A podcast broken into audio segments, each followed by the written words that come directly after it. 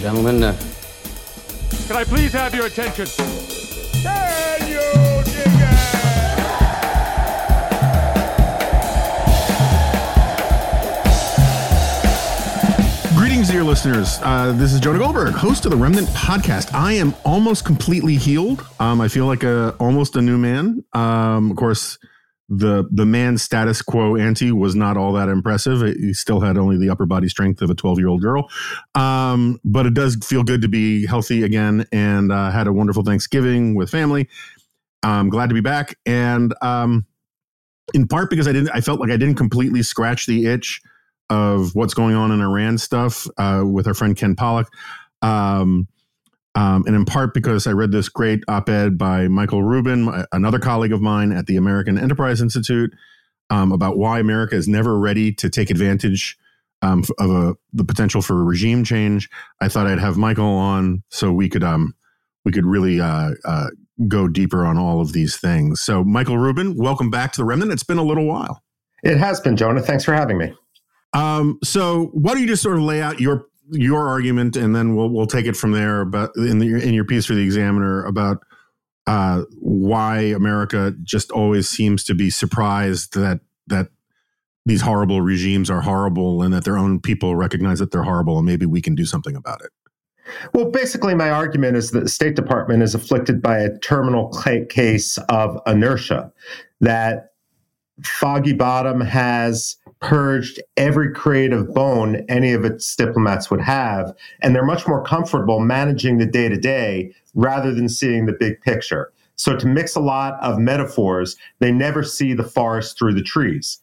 Now, we've seen this thirty years ago when the State Department was completely averse to anything that might lead to the collapse of the Soviet Union. After all, they had um, put in a lot of time and energy making treaties and arms agreements with the Soviet Union. And this led in nineteen ninety-one to the famous Chicken Kiev speech, in which George H W. Bush got up before the Ukrainian parliament as the Soviet Union was falling apart, and he chastised them not to fall apart, that sometimes nationalism could be a bad thing. And that just, it, it, it It's it's like a fish dinner. It doesn't get better with age. Um, and we're seeing the same thing now with Iran and with China. When I talk to senior Iranian oppositionists, I'm not talking about the forty guys with the newspaper. I'm talking about guys with legitimacy, guys uh, who have been at the front line of opposition, front line of human rights advocacy. What they say to a man is that they haven't had a single executive branch meeting, not in months, but in years, if not decades, that the State Department only wants to engage with the Islamic Republic of Iran, period. And we're seeing the same thing now with China. And you'd think that after Tiananmen Square back in nineteen eighty-nine, we wouldn't get caught with our pants down again, completely unprepared. And yet we're seeing the biggest protests since President Xi came, uh, since Tiananmen Square. Just a few weeks ago, we were talking about how President Xi could be the dictator for life, the new Mao Zedong, and now we don't even know whether he's going to live out the week.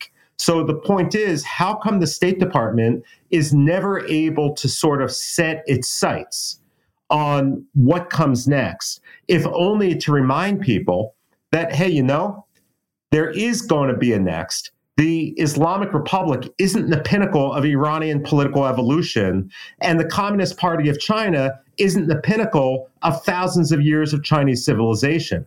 We should always be geared to what's next. And not to rant too long, Jonah, it may be before we became colleagues at the American Enterprise Institute, but about fifteen years ago, um, the American Enterprise Institute and our former colleague Radek uh, Sikorski, who subsequently became both defense minister and foreign minister of Poland, had sponsored a conference in Gdansk uh, to mark the twenty-fifth anniversary of the Solidarity Movement, Lech Walensa's movement, which from which many people trace uh, the end of the Cold War.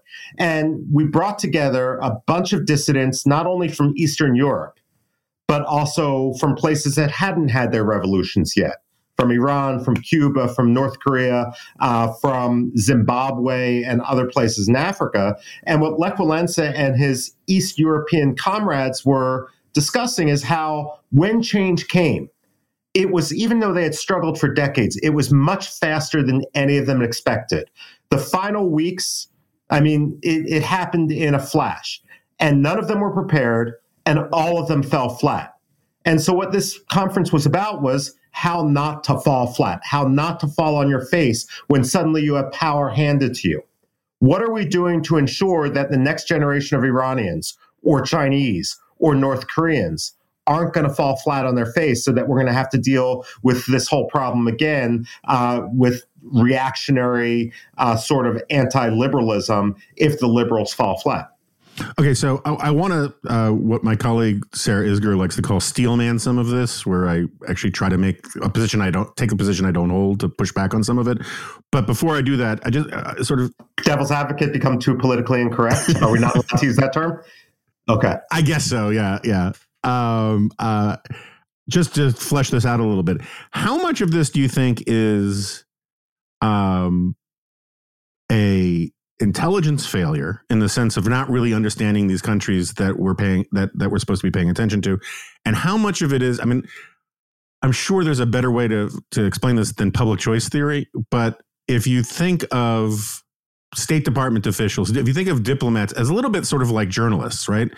Their portfolio, their their added value, their comparative advantage is their sources.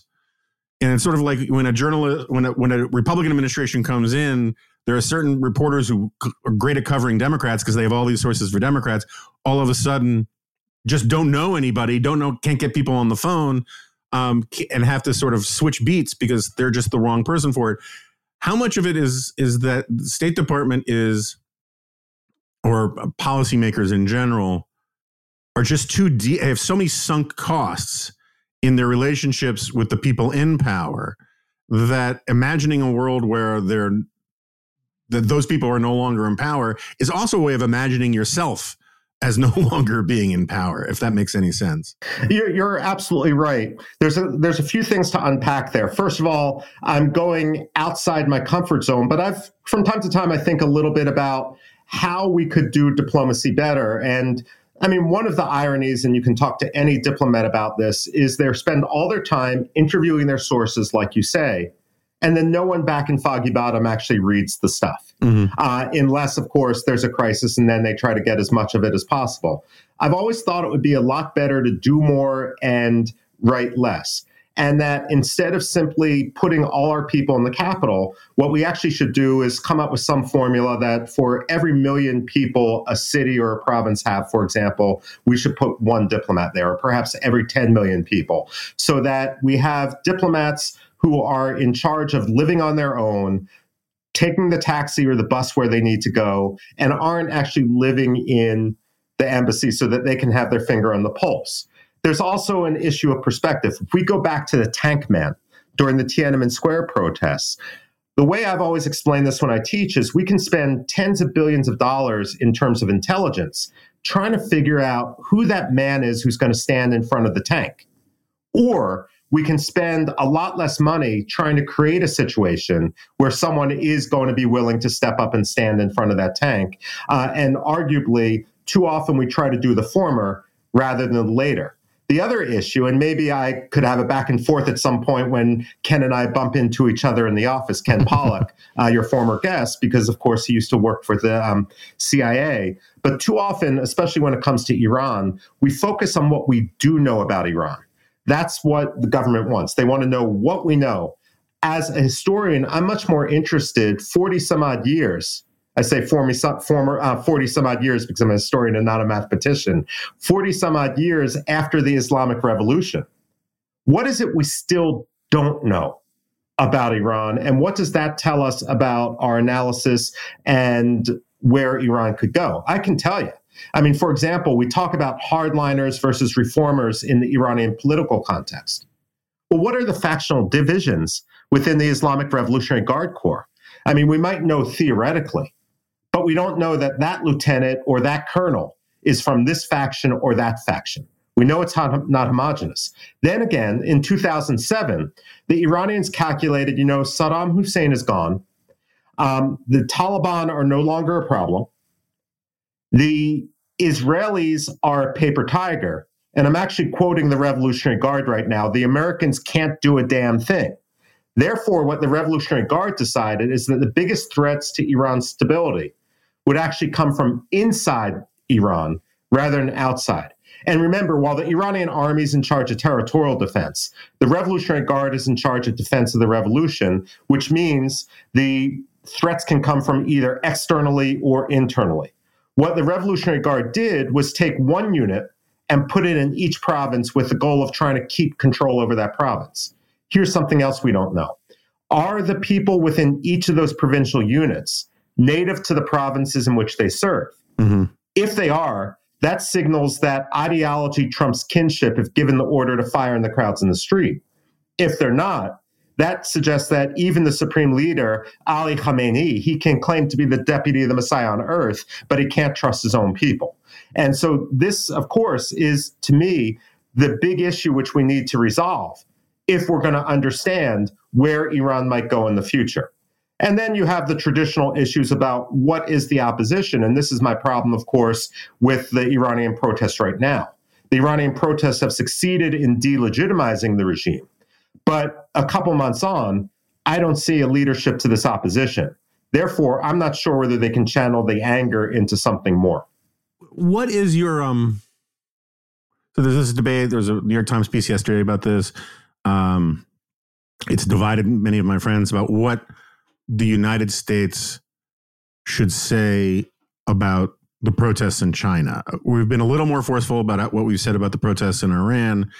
Um, do you think we should have different rhetorical approaches to the two different protests? What, you know, what should our our, our standard response be to um, regimes that are at minimum uh, competitors, if and and more likely enemies?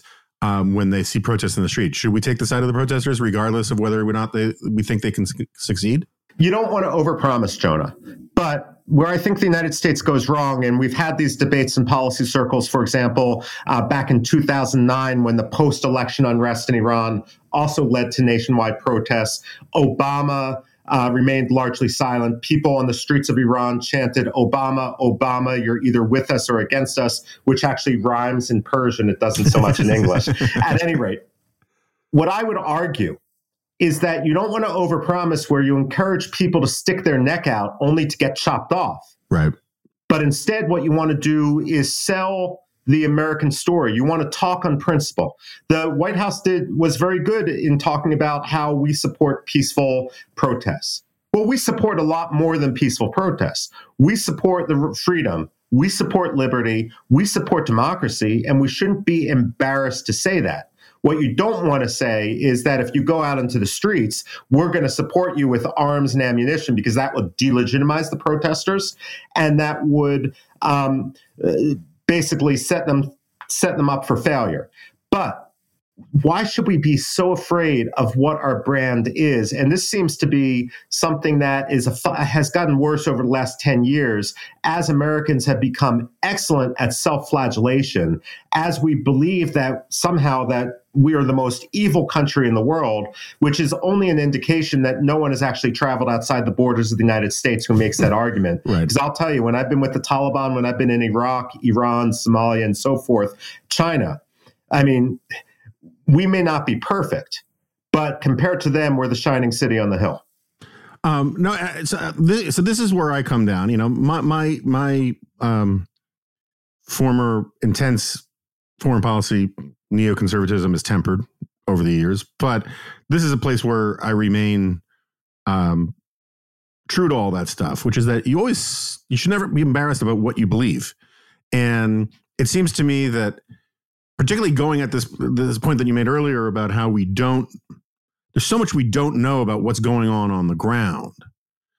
The only recourse in some ways is to say, is to have a little sort of epistemological humility about where things are going, but at the same time say, hey, look, we're on the side of freedom. We're on the side of democracy.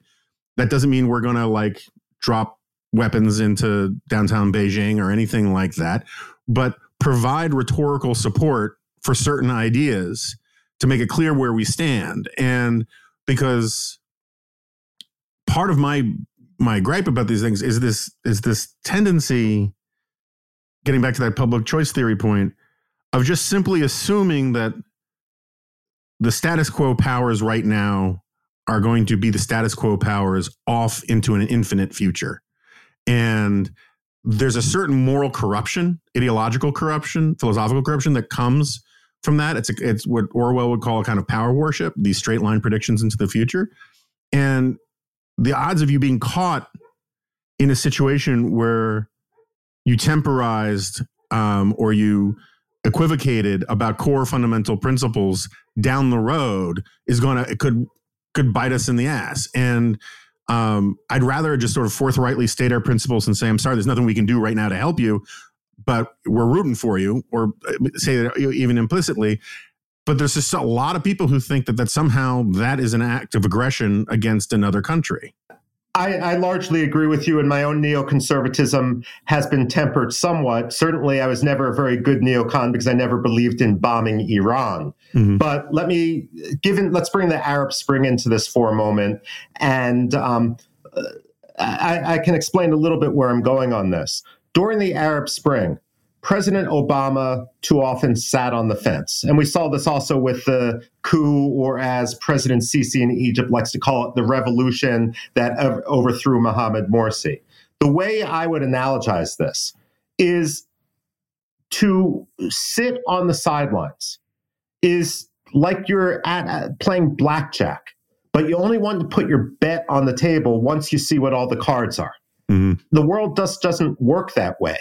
And if you play that sort of game where you try to sit on the fence, then what you're going to end up doing is breeding conspiracy where the people who are your natural ideological allies think you betrayed them because you didn't support them, even rhetorically or morally. And those in the government who are repressing them know that you never actually came to the government's support, and you end up in the worst of both ways. I would much rather choose a side mm-hmm. and be wrong than to actually try to sit on the fence.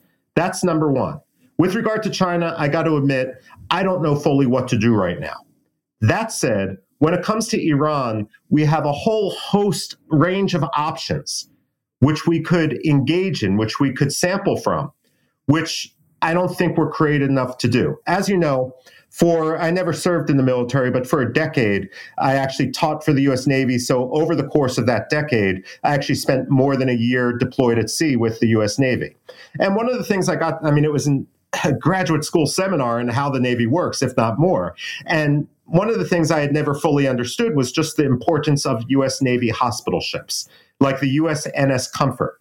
Well, why is it that instead of having the straw man argument about doing nothing with Iran or bombing Iran, why don't we send one of our hospital ships to Dubai, where you have flights every hour from Iran, and actually tell the Iranian protesters and tell the Islamic Revolutionary Guard, if you need, we'll give you free medical care.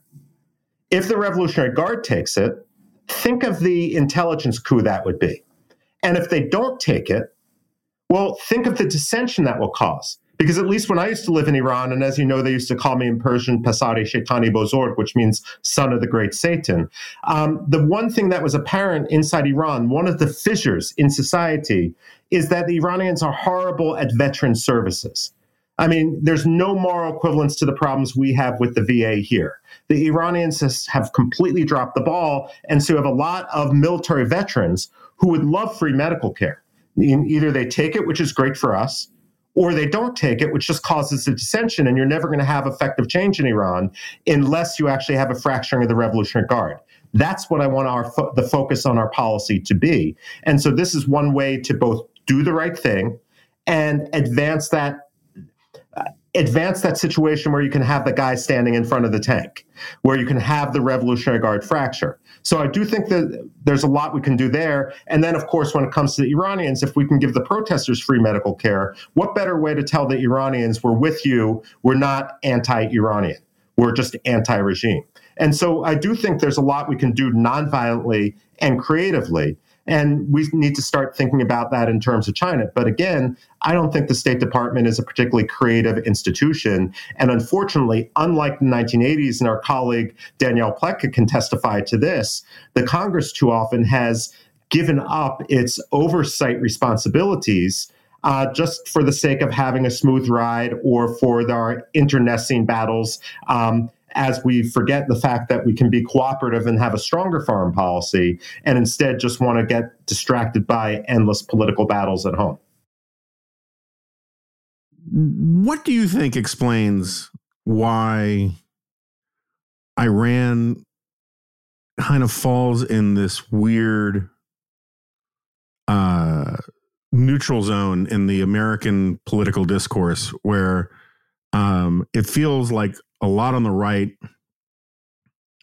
really don't want to buy into it again in a way that um, probably has a little bit to do with, you know, the vestigial Trumpism of our foreign policy, Trumpification of our foreign policy. But there are a lot of people on the left.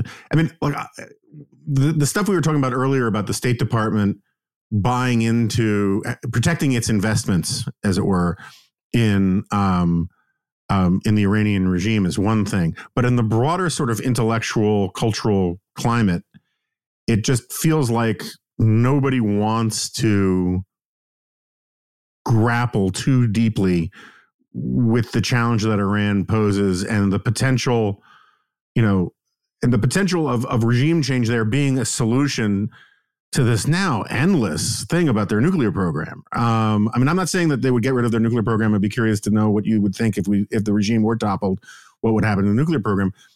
But I have to think that if Democrat, if a democratic uprising in Iran, uh, toppled the regime, their nuclear program would become less of a concern um, than it is right now. It may not. Maybe there'd be an ultra-nationalist faction that would take over. But it just seems like nobody wants to engage in the conversation. And there's a there's a way in which, like, the the the cultural valence of women throwing off their, you know, their their their scarves and all that. Um, you would think that that would plug right into the moral imagination of big swaths of the left. And it just doesn't feel like it does um, for some reason. Or maybe I'm misreading the, the situation. What, what do you think about all that?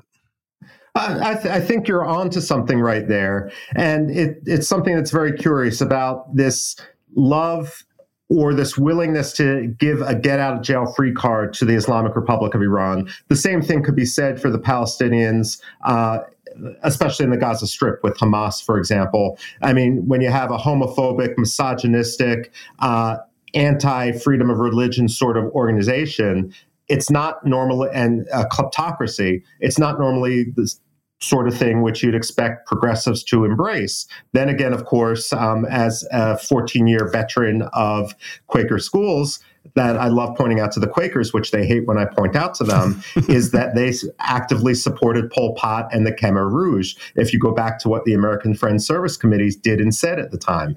Um, there's this sense where, I mean, I think it comes down to navel-gazing, where we assume that, A, everything is our fault and our adversaries don't have agency. To me, that's a bit racist. I mean, they very much do have agency. And we assume, therefore, that whatever um, negative sort of um, aspects of their society can actually be explained or blamed on us. Now, um, when it comes to the future of Iran, you know I'm married to a Russian refugee, a Soviet refugee. And there's an old Russian joke about the difference between a Russian optimist and a Russian pessimist. A Russian pessimist is the one who says, you know, Jonah, things have never been so bad. War, pestilence, poor economy, uh, the price of food, whatever you have, they couldn't possibly get worse. And the Russian optimist is the one who says, no, no, no, they can always get worse. Right. And so when it comes to Iran, I like to say that, um, uh, unfortunately, I'm a bit of an optimist. Now, if I'm a true American optimist, what I would point out is that democracy isn't a foreign implant in Iran like it would be in, arguably, uh, in the Arab world during the Arab Spring. So, for example, in nineteen oh five, between nineteen oh five to nineteen eleven, they had something in Iran called the Mashrutiya, or the Constitutional Revolution, which was modeled after the first Russian Revolution, where the Tsar lost his absolute power and you had the Duma, or basically a parliament in Saint Petersburg. You had the same sort of thing in Iran, and it actually lasted for about a decade before forces of chaos and counter-revolution, of course, swept it away, and the rest is history. But the, in the Iranian mind, they do see this as sort of an indigenous Iranian um, concept rather than a foreign implant, and that's positive. Where I think we really need to worry about the future in Iran is this. Between nineteen eighty and nineteen eighty-eight, you had the Iran-Iraq War, and it was like World War One on steroids. Trench warfare, mustard gas, uh, barbed wire, but then you also had the Scud missiles going back and forth. That's when the Islamic Revolutionary Guard Corps became so powerful. In nineteen eighty-eight, Ayatollah Khomeini, the revolutionary leader, got on the radio and he said, "It's like drinking from a chalice of poison, but I have no choice but to drink from this cup if I want the revolution to survive," and he agreed to a ceasefire. Well, the Revolutionary Guard didn't want to lose their privileges. They didn't want to go back in the barracks. So without moral equivalence, they took their equivalent of the Army Corps of Engineers, and they decided to invest in the civilian economy. Again, without moral equivalence. If you want to understand today what the economic wing of the Revolutionary Guard is like, imagine taking the Army Corps of Engineers, merging it with K B R, Bechtel, and Halliburton, Northrop Grumman, Boeing, ExxonMobil, Walmart, and throw in a few other places like that.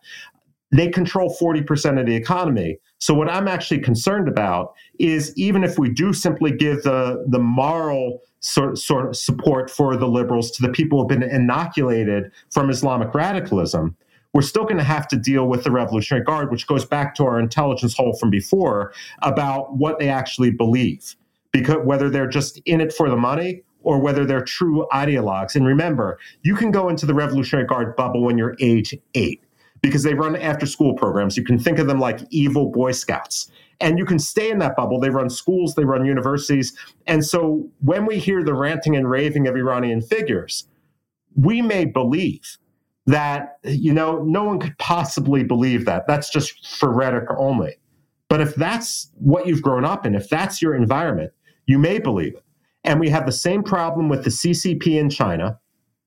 And to a much greater extent, you have that huge problem. The real policy pickle is going to be what happens when North Korea goes. My first trip to South Korea, what I was shocked by was how few in South Korea wanted reunification because they believed that North Korea was too far gone. This isn't North Yemen and South Yemen. It's not East Germany and West Germany. This is exponentially more difficult.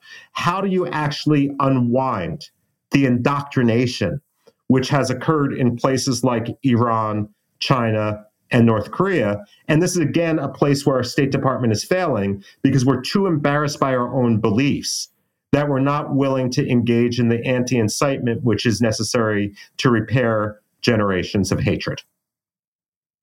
On the, it's, an, it's a very good point about the, the Revolutionary Guard. Um, at the same time, I mean, so... I understand what you're saying, that you're a Russian optimist in the sense that you think what comes after the, the Ayatollahs could be worse than what we've got now. Um, but I don't want the Ayatollahs to to stay. Right. I'll, so, I'll make that clear. And actually, if I can tell one other Iranian joke, Jonah, before you go sure. on. I mean, the Iranians tell a joke because, like, like I said, I used to live there, about how an Iranian woman is getting married, and on her wedding night, she tells her husband, "I probably should have told you this before, but this is my second marriage." And the husband goes, "What?" And she said, no, no, no, "Don't worry, I'm still a virgin." "Well, how can that be?" her husband said. And she said, "Well, my first husband was like Hassan Rouhani, the, the recent president of Iran. He kept promising to do it, promising to do it, promising to do it. And after eight years, he didn't touch a thing." There's a huge sense of apathy inside Iran. They don't want the Ayatollahs, but what we have to understand about the Iranian mindset is last time when Ayatollah Khomeini promised them an Islamic democracy, what they got was neither, but they had a war that killed a million people. And so when we approach Iran, it's important to recognize that they believe that things could get much worse, but that doesn't mean that they want the status quo. We constantly have sparks, and the issue right now is whether the opposition is better at fanning the flames than the government is at smothering them. Um, on that Islamic democracy point, just really quickly, it, it seems to me you don't have to go back to the Kerensky government of nineteen oh five model. I don't look. I, I don't think Iran is a democracy, but they do go through the motions of a democracy, right? Because the the president. They have, the Ayatollahs pick a slate of candidates that are pre-approved, so you're never going to get anything really challenging the regime. But then they actually have, uh, my understanding was that the, the elections, again, the whole thing is rigged in the sense that the only candidates are already acceptable to the regime. But beyond that, the actual elections are actually competitive elections and they're free and fair. Or is it, am I wrong about that? You're a little bit wrong about that. But I think what you're right on is they have the mechanism there. It's not always clear that um, the elections aren't rigged and it's not just selection of candidates because, for example, when they let Western journalists in, they usually hang out in the north of Tehran, which is like opining from the Upper West Side of Manhattan about what's going on in rural Nebraska. Right, it just right, doesn't right. work. But if you actually go to rural Nebraska, you see, for example, that only five percent of the population is participating in the election sort of thing.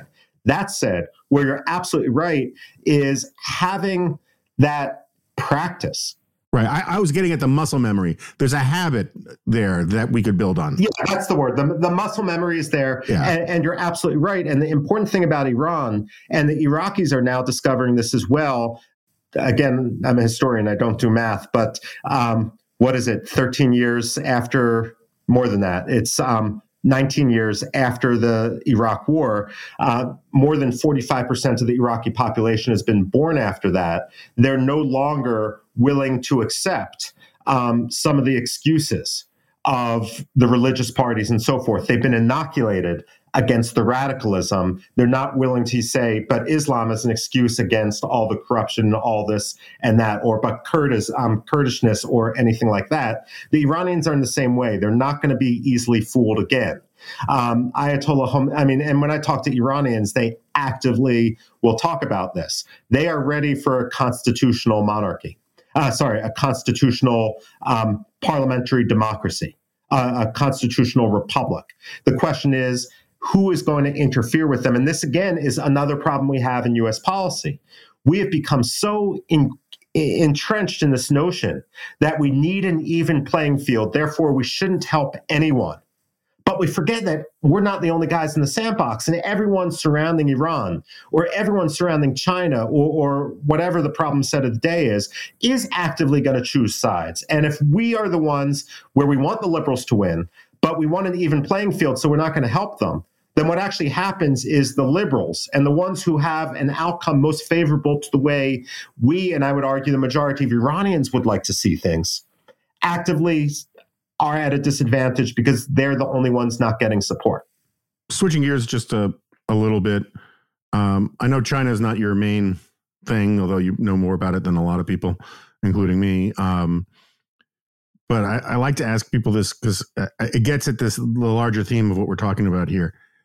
I get, and this is a recurring thing on this podcast, I totally get that the bet we made in the nineteen nineties about China, that bring them into the global trading order, bring them into the the the the, the, the rules-based system, um, uh, help them fight poverty, which was hugely successful.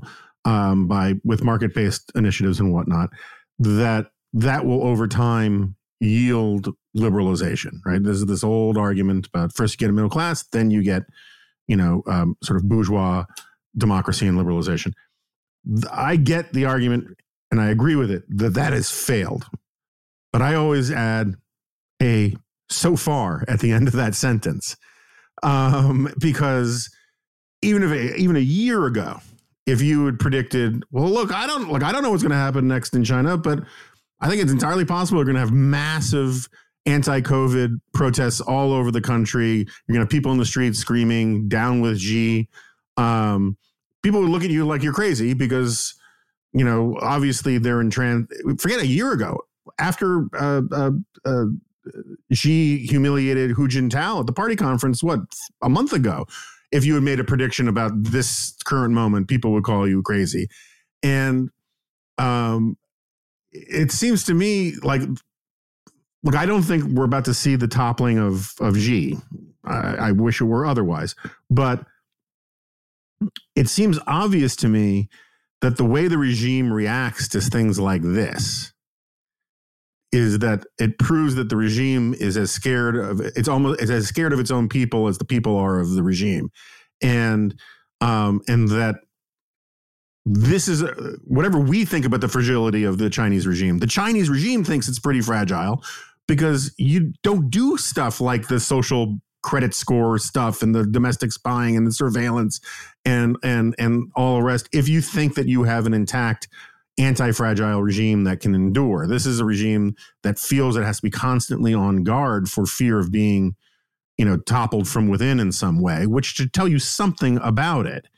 Um, anyway, wh- where do you come down on this, you know, the bet failed versus the bet f- failed so far? Well, I think your so far is incredibly important. I remember when I was a grad student, I one of my um, academic advisors was a gentleman named Paul Kennedy, who was famous for his book, The Rise and Fall of the Great Powers. And I remember um, I was too shy and too polite at this point in my life to actually say this, but we were having a seminar in in his very nice Victorian house in his library, and this German girl who was there basically raised her hand and said, "Professor Kennedy," this was, we were all shipping, sipping sherry. She may have had a little bit too much. And she said, "What do you have to say for yourself that, I mean, you wrote this Rise and Fall of the Great Powers," and this is in the nineteen nineties, of course. So Russia, I mean, Boris Yeltsin was still there. It looked like Russia was on the right track. What, what do you have to say, given that your thesis turned out to be wrong? That, and, and Paul Kennedy gave that, he said, first of all, we wouldn't be sipping this sherry or sitting in this house had that book not become a bestseller. And then he said, "And as for my thesis, let me say, so far, you haven't heard the last from Russia." And even though politically I disagree with Paul Kennedy, and by the way, even though we fought like cats and dogs over issues, he was a fantastic teacher who, I mean, the, the way a teacher should be, in that he didn't allow politics to um, determine the way he, he didn't try to impose. He wanted free thought. At any rate, he was absolutely right, just as you are, so far. Where I think the United States goes wrong is too often we we mirror image, we navel gaze. We think about diplomacy as how to get to yes, how to have a win-win situation. That's the way we want, that's the vision we have for the liberal order. What we don't understand is that our adversaries too often look at diplomacy as an asymmetric warfare strategy, where they can tie our hands while, in Michael Pillsbury's terms, as he was borrowing it from the Chinese Communist Party, the Chinese engage in a hundred-year marathon. We have to understand that competitors are just competitors, and they don't all want to sing Kumbaya with us, that Xi, or before him Xi Jinping or Mao Zedong, they're not going to ever be our friends, and we shouldn't try to make them our friends. We've always got to have that aspect of caution behind us. But you just actually reminded me, Jonah, and I agree one hundred percent of this with you, but it's something else that's always bothered me about foreign policy in my travel. I've been traveling around because I've been working on another book, um, a sequel to my book on the history of American diplomacy with rogue regimes and terrorist groups. My new book is A History of American Diplomacy with Revisionist States, including China, Russia, Turkey, Venezuela, Cuba, and so forth. One of the things that has always struck me. Why don't you just explain for the average listener what revisionist state means? Because that's a a revisionist state is a state that wants to end the rules-based order that we want, that doesn't agree with the post-World War Two liberalism and fundamentally wants to change things. So basically what Xi has been rather open about with regard to China. When and we work with a very narrow tool set. In the United States, part of that tool set is not touching religion, because we have separation of church and state and inside the United States, and therefore we look at religion and policy as a third rail. We cannot afford to do this, because just because we don't want to have um, state endorsement of any religion doesn't mean that we can ignore and project onto the outside world that religion doesn't matter. I part of my most recent trip, I had started in India, and I was up in Ladakh, which is the portion of India that borders China. So basically, it's Tibet as Tibet would be if Tibet were free. I mean, filled with Buddhist monasteries and so forth. I'm up at eighteen thousand feet above sea level, walking along the Chinese border, that sort of issue. One of the things that I hadn't thought about, but was, was really key, was that, and it seems completely ironic, the Chinese are trying to co-opt Buddhism now. They destroyed ninety-nine point five of the Buddhist monasteries when they took over Tibet, and then between nineteen fifty-nine and nineteen seventy-nine, they completely razed the place. They they eradicated Buddhist artifacts. But now what they're trying to do is say, we, the World Association of Buddhists based in China, are representing Buddhists, and you, Japan, Taiwan, Burma, Thailand, Sri Lanka, all these other Buddhist states need to rally around us. And the Indians are playing catch-up because, of course, Buddhism started in India. You've got ten, um, more about ten million Buddhists in India, even if it's a majority Hindu country. This may all sound, sound kind of crazy. What the hell do we care? But think of the Dalai Lama. The Dalai Lama is, I think, eighty-nine years old now. Think of what his legacy has been. The Dalai Lama's legacy, standing up for freedom and liberty, is akin to what John Paul the Second's legacy was and how he helped bring down communism. Now, the Dalai Lama isn't going to last forever. eighty-nine-year-old Dalai Lamas tend not to. And there's going to be a choice of a new Dalai Lama. What the Chinese are doing now by trying to put their thumb on Buddhism and leverage Buddhism is they're trying to decide who the new pick is going to be. And can you imagine how different the world will be if instead of the Dalai Lama being anti-totalitarian, anti-communist party, we have a new Dalai Lama that is pro-communist party? I'm not saying the United States should be the flag bearer of Buddhism either, but we have skin. We should have skin in this game to ensure that whatever China tries to do is delegitimized. And whatever India, the world's largest democracy, and frankly, as of today, I also believe the world's largest country, that they are the ones who are going to have the greater influence in order to ensure that freedom of religion and freedom of faith remain that way. Because again, as if China is a revisionist state, if President Xi wants to change the rules-based order, we got to recognize he's not going to self-constrain the way we are, and that we can't, again, project our own sort of phobias about touching religion onto the rest of the outside world. First of all, that was really interesting. I did not know about the Dalai Lama machinations at all, um, so I'm grateful for that. But uh, let me throw something else out there, because th- this whole Xi um, revisionist thing about um, rejecting the Western rule-based order as uh, essentially colonialism and cultural imperialism and all that, I get why China would want to make that argument. Um Particularly if you're an authoritarian regime looking to justify authoritarianism, you have to say that the liberal democratic order is just as arbitrary um, as um, uh, as any other order, and, and and in some ways it's it's even more illegitimate because it doesn't reflect culture. Yada yada. I get I get the arguments. The problem is, and I, I don't mean to get all um, epistemological here, is but like the, the the part of the problem is is that. The Enlightenment, called the Enlightenment-based, scientific revolution-based liberal order, is actually better at a lot of things than any of the alternatives. And you look at um, this hole that Xi has gotten himself in with COVID, where they allowed traditional Chinese medicine to be one of the remedies for it. They had political imperatives about getting vaccines out, so the vaccines suck. Um, and didn't really work, and um, and because of the, and I don't want to traffic in stereotypes about Chinese culture, about fears of losing face, but authoritarian dictators everywhere don't like to lose face, right? Don't like to be proven wrong about something, and so the regime is having to double down on a really failed policy that is is turning the place into a tinderbox, and um, that is. And then you just think of the larger macroeconomic picture where Xi is hurting his own economy because he'd rather strengthen authoritarianism than strengthen strengthen the economy. Vladimir Putin does that too. In some ways, isn't uh, part of the, isn't it sort of baked into the cake a little bit that these non-democratic, authoritarian, non in some, some respects sort of neo-romantic, non-rational approaches to politics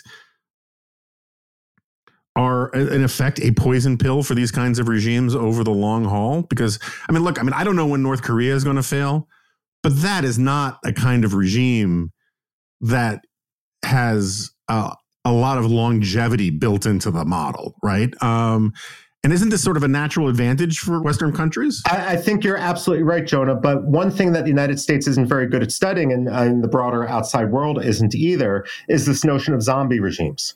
And the fact of the matter is, you're absolutely right. I, I mean, I'm still waiting for Tom Friedman to write his uh, xenophilic column about how great China is right now, given the way he was writing in the um, for the last twenty years.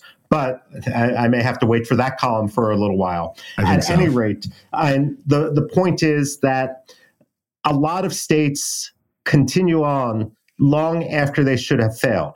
The other point I just want to extrapolate from what you said is what Xi is doing is bad for his own economy.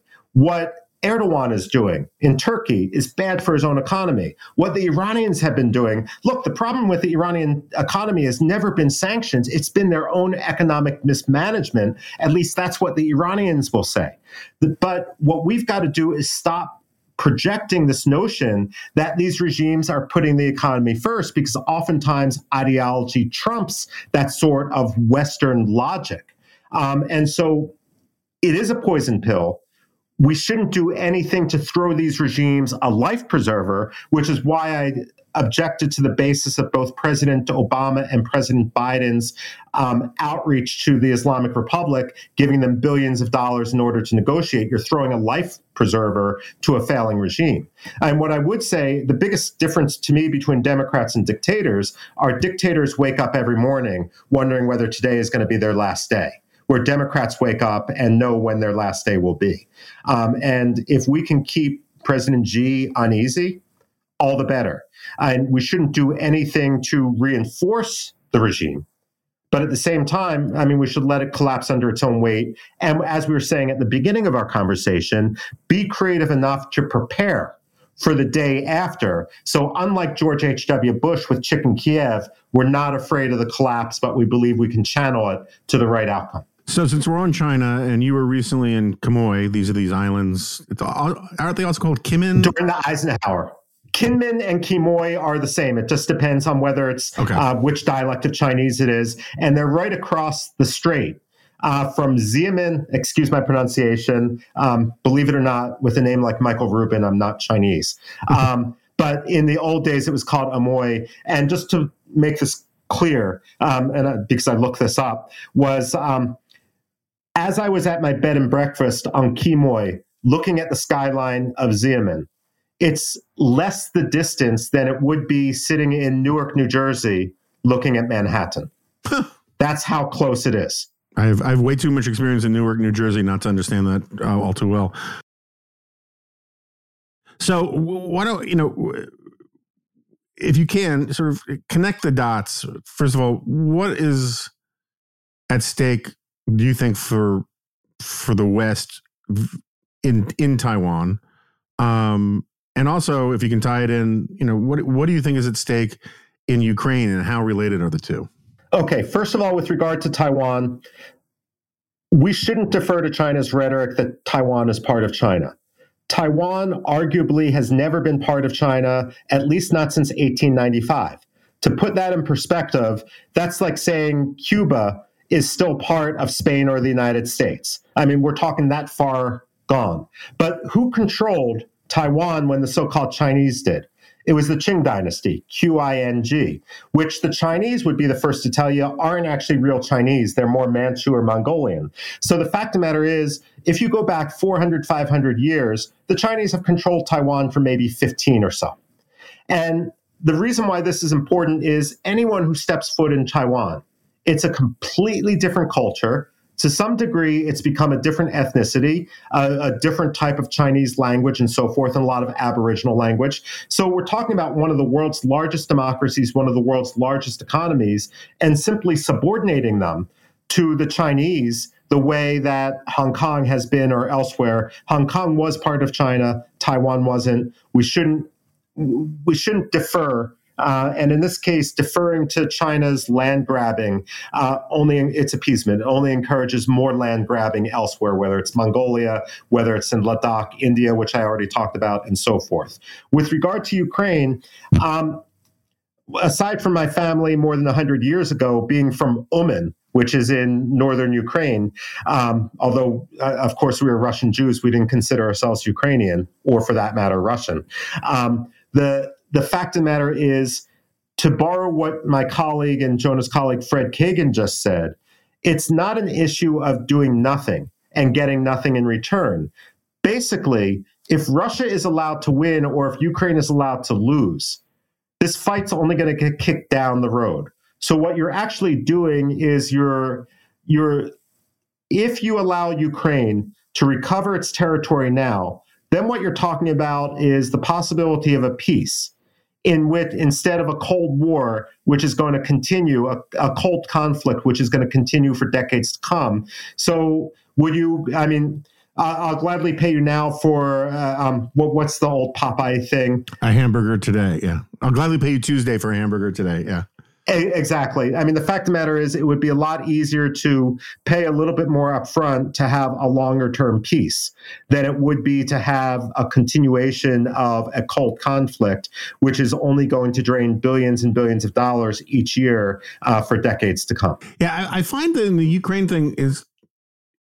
And look, I got all sorts of criticisms of, of of the Biden administration, but not really on Ukraine. I mean, I have, there are places where I think we could have done more, faster, sooner, and all these kinds of things. But given where my expectations were post Afghanistan, he's doing better than I would have expected him to do. He's certainly doing better than than Obama did post Crimea. But all that said, I think that one of the reasons why we have this, the the sort of stupid version of the debate about Ukraine on the far right and the far left, is is precisely because Ukraine's been doing it the right way from the beginning. Is it if we had, had if we had sent any troops in, people would be saying, let the Ukrainians fight for themselves, we'll just send them weapons. But because Ukraine started from that position, um, people want to find a reason to complain about it. And um, it seems to me that there is this is this is essentially a no-brainer. And um sort of circling back on this point that we've been uh, keep coming to, the people who predicted that this was going to be a quick war, who weren't in the Kremlin, um, were also the very si- types of people, particularly some of my friends on the sort of, you know, restraint neo-isolationist right, um, who just took it as a given that Putin was incredibly powerful, that Russia was incredibly powerful. They um, that that sort of power worship of incumbents Um, really manifested itself, and they just couldn't imagine that Ukraine might want to uh, fight to defend itself more than Russians might want to fight to take it. And it seems to me that this should be a time for not not chest thumping or overconfidence or whatever, but for the people like you and me who make the argument so far, um, when people say, you know, you know, democracy in Russia is dead, or or whatever, um, the fact that Russia has turned out to be a paper tiger should be incredibly encouraging to people who um, claim that they wish the status quo or otherwise, but they're just being realistic about how everything, you know, how these countries aren't going anywhere. Because um, if you had predicted that Russia would beclown itself this way in January of twenty twenty-two, you know, people would have thought you were crazy. I think you're absolutely right there. Um, and I do want to give a shout out that the Biden administration did well. I mean, it, perhaps it's that old Winston Churchill thing that the Americans always do the right thing. They just try everything else first. Right. But regardless, we got there. I mean, the days where we were encouraging Zelensky to take a flight out the way um, Ashraf Ghani did in Afghanistan, they're long past. Um, and you're, you're absolutely right. We shouldn't believe all of our enemies' propaganda. It also raises questions about our intelligence and what you were saying before about whether feeding into that poor intelligence is the fact that we're only talking to people in their governments who are repeating their intelligence. Uh, and so we're we're having bad intelligence amplify other bad intelligence and so forth. You're absolutely right there. Um, and it's something which we really need to think deeply about. But, you know, when forces of freedom are winning, good. When Ukraine before was divided between those that might be geared more towards Russia and those that might be geared more towards the West, well, The fact is that Russia, what Vladimir Putin did better than any Ukrainian could, was convince the Ukrainians who were sitting on the fence or pro-Kremlin that it was a mistake to be pro-Kremlin. I do think what we need to look forward to and, and plan for is this fact that the model of Putinism has failed. Again, um, I can't say too much, but suffice to say, I know people inside Russia. Um, the fact is that even Russians know that the Putin model has failed. And if that Putin model has, if Putin was able to come to power because the Boris Yeltsin model, and I'm not talking about sobriety, I'm talking about democracy, was seen to have failed, and that paved the road for Putin, what are we doing to pave the road for a return to democracy? And what scares me most about Putin, especially should Putin go, is that Putin has, I mean, Boris Yeltsin was a disaster, but he had built up a system underneath him, which it's taken Putin two decades to dismantle. Putin has completely eviscerated the system underneath him, which is something that Saddam Hussein did. And look at the chaos which has afflicted Iraq since then. Right. What are we going to do to encourage the Russians to build back up a system? Yeah, no, I mean, the civil, the lack of a civil society thing, I think, is a hugely important point, um, because that's really where the, it's sort of, you know, like um, trees, their roots are the things that keep the soil in place and protect against soil, soil erosion. Institutions of civil society are the things that sort of stabilize the, the larger social ecosystem. And if you get rid of all of them and then you get rid of the dictator, you get a mess. Um, but I, I, I, I know we're coming up on time, but there's a question I just sort of want to ask you, because it seems to me, particularly, you know, when you're talking about Iran, that you're a very, you're very realistic, but you're not a realist, right? And and what I mean by that, and I mean that as a compliment, um, I have always had a huge problem with foreign, self-declared foreign policy realists. I have no problem with people who are realistic, right? Who say, "Hey, look, it would be great if we could topple the the." Chinese regime with minimal resources and whatever, but we can't." That's realism. And I, I got no problem with seeing reality for what it is. But I, I, it seems to me that ninety percent of the time in Washington foreign policy debates, the people who call themselves realists tend to simply be the people who lost a foreign policy debate. And they they they say, "Oh, the ideologues won. They're doing stuff based upon ideological notions and, and and abstract, you know, ideas, where I'm a realist who just looks at at the facts." And um, or you get these people who essentially anthropomorphize countries and say that the country itself has these innate interests. And I think countries do have innate interests, but there's a sort of a there's a question begging problem where you get wherever the country does anything bad, they say, well, they're just acting on their interests, as if they had no agency or choice to do something else. Putin didn't have to invade Ukraine. He chose to invade Ukraine. And there are a whole bunch of realists who talk about Russia as if it's like the weather, right? It's like, this is just what, you know, you're an idiot for arguing with a hurricane, right? And, um, Um, or it's your fault for prodding the bear to make it angry. And so all the blame for the, all the murder that Putin is doing is your fault for inviting it, that kind of thing. And, and, and so, look, I'm just kind of curious, is there a credible, you think, serious, intellectually coherent, serious school of foreign policy realism that I am just in my, with my ideological blinkers missing? Um, because I, I'm always open to it in theory, and then when I I read it in practice, I'm always underwhelmed by it.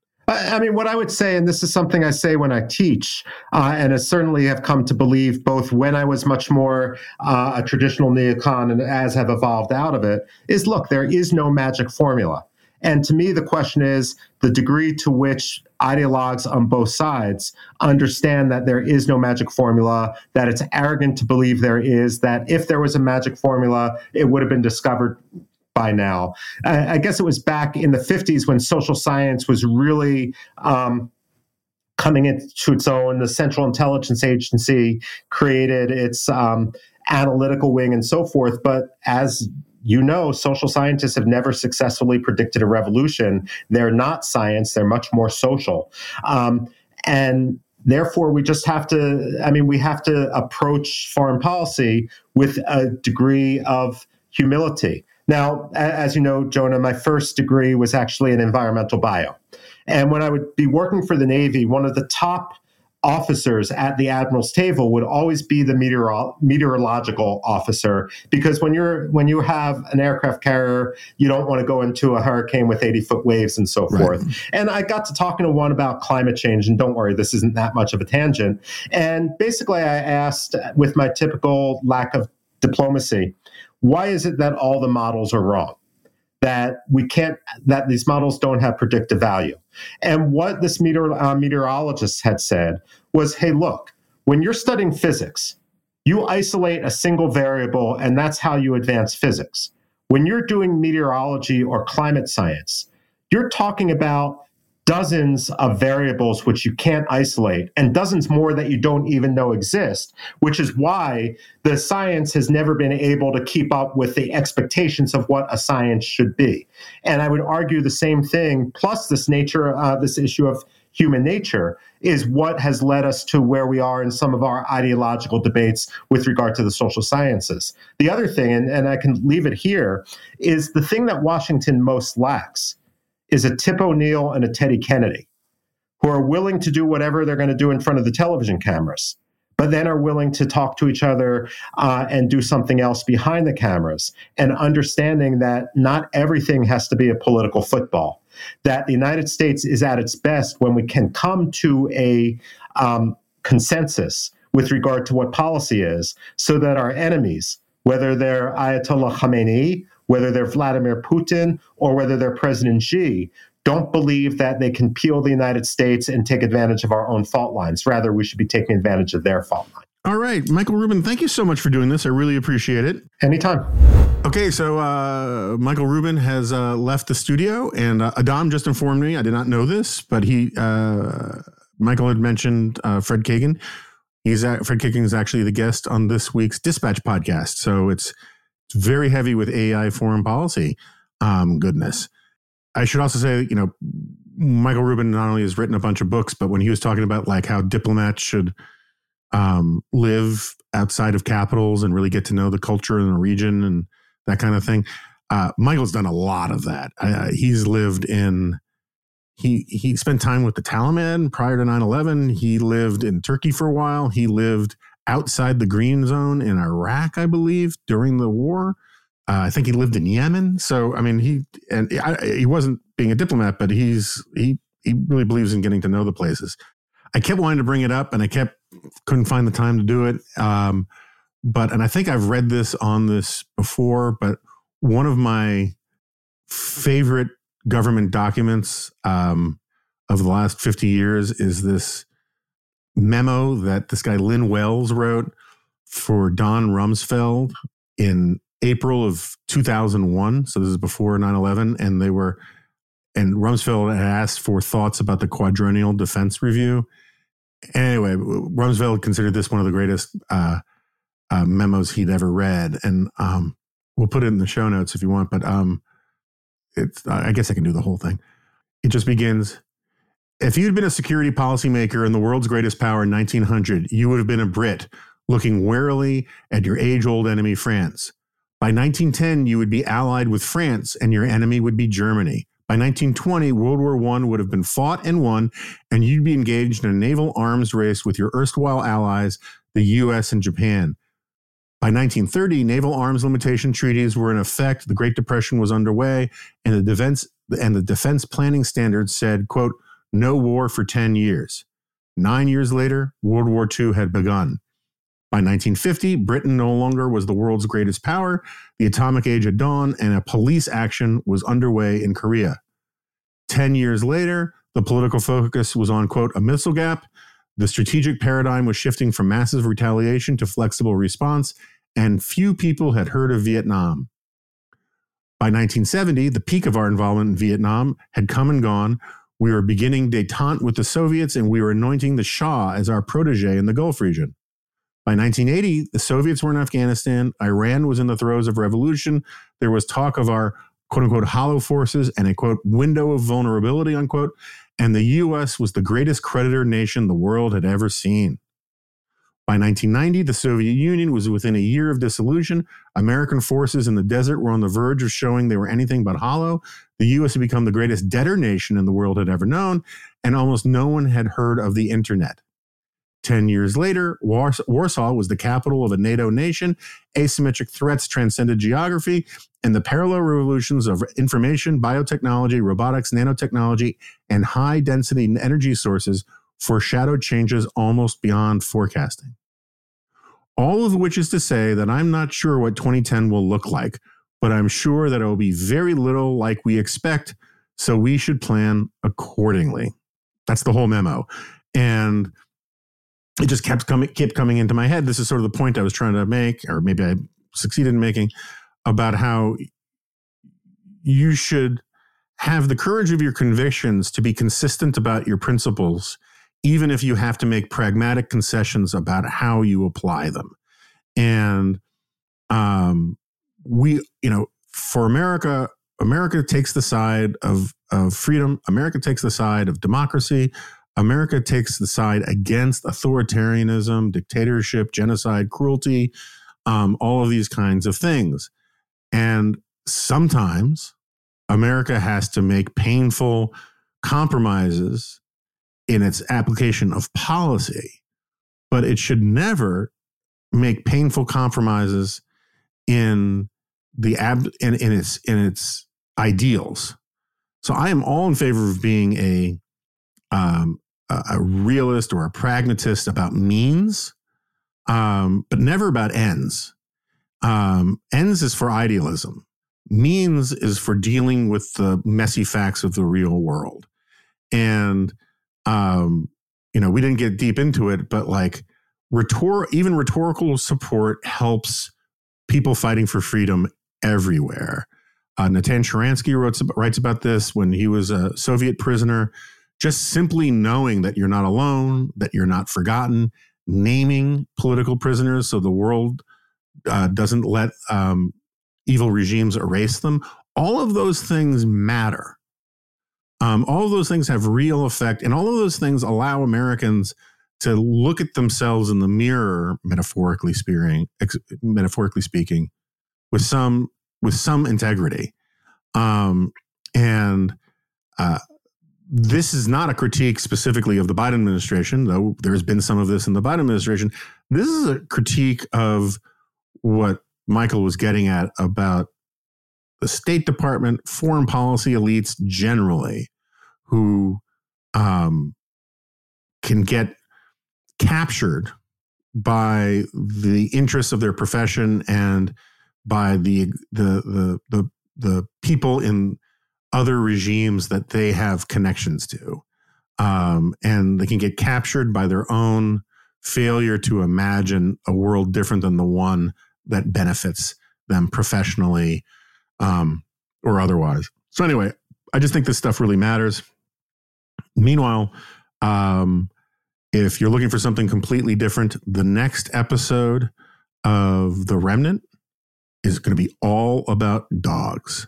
We have uh, one of the foremost experts on dog cognition coming on, and I'm very excited about that. And if you're not interested in dogs, don't listen. But I'm very excited about it. So um, with that, uh, thanks for listening. Thanks for all the support while I was sick and all the other things. And um, I'll see you next time. No, you won't. This is a podcast.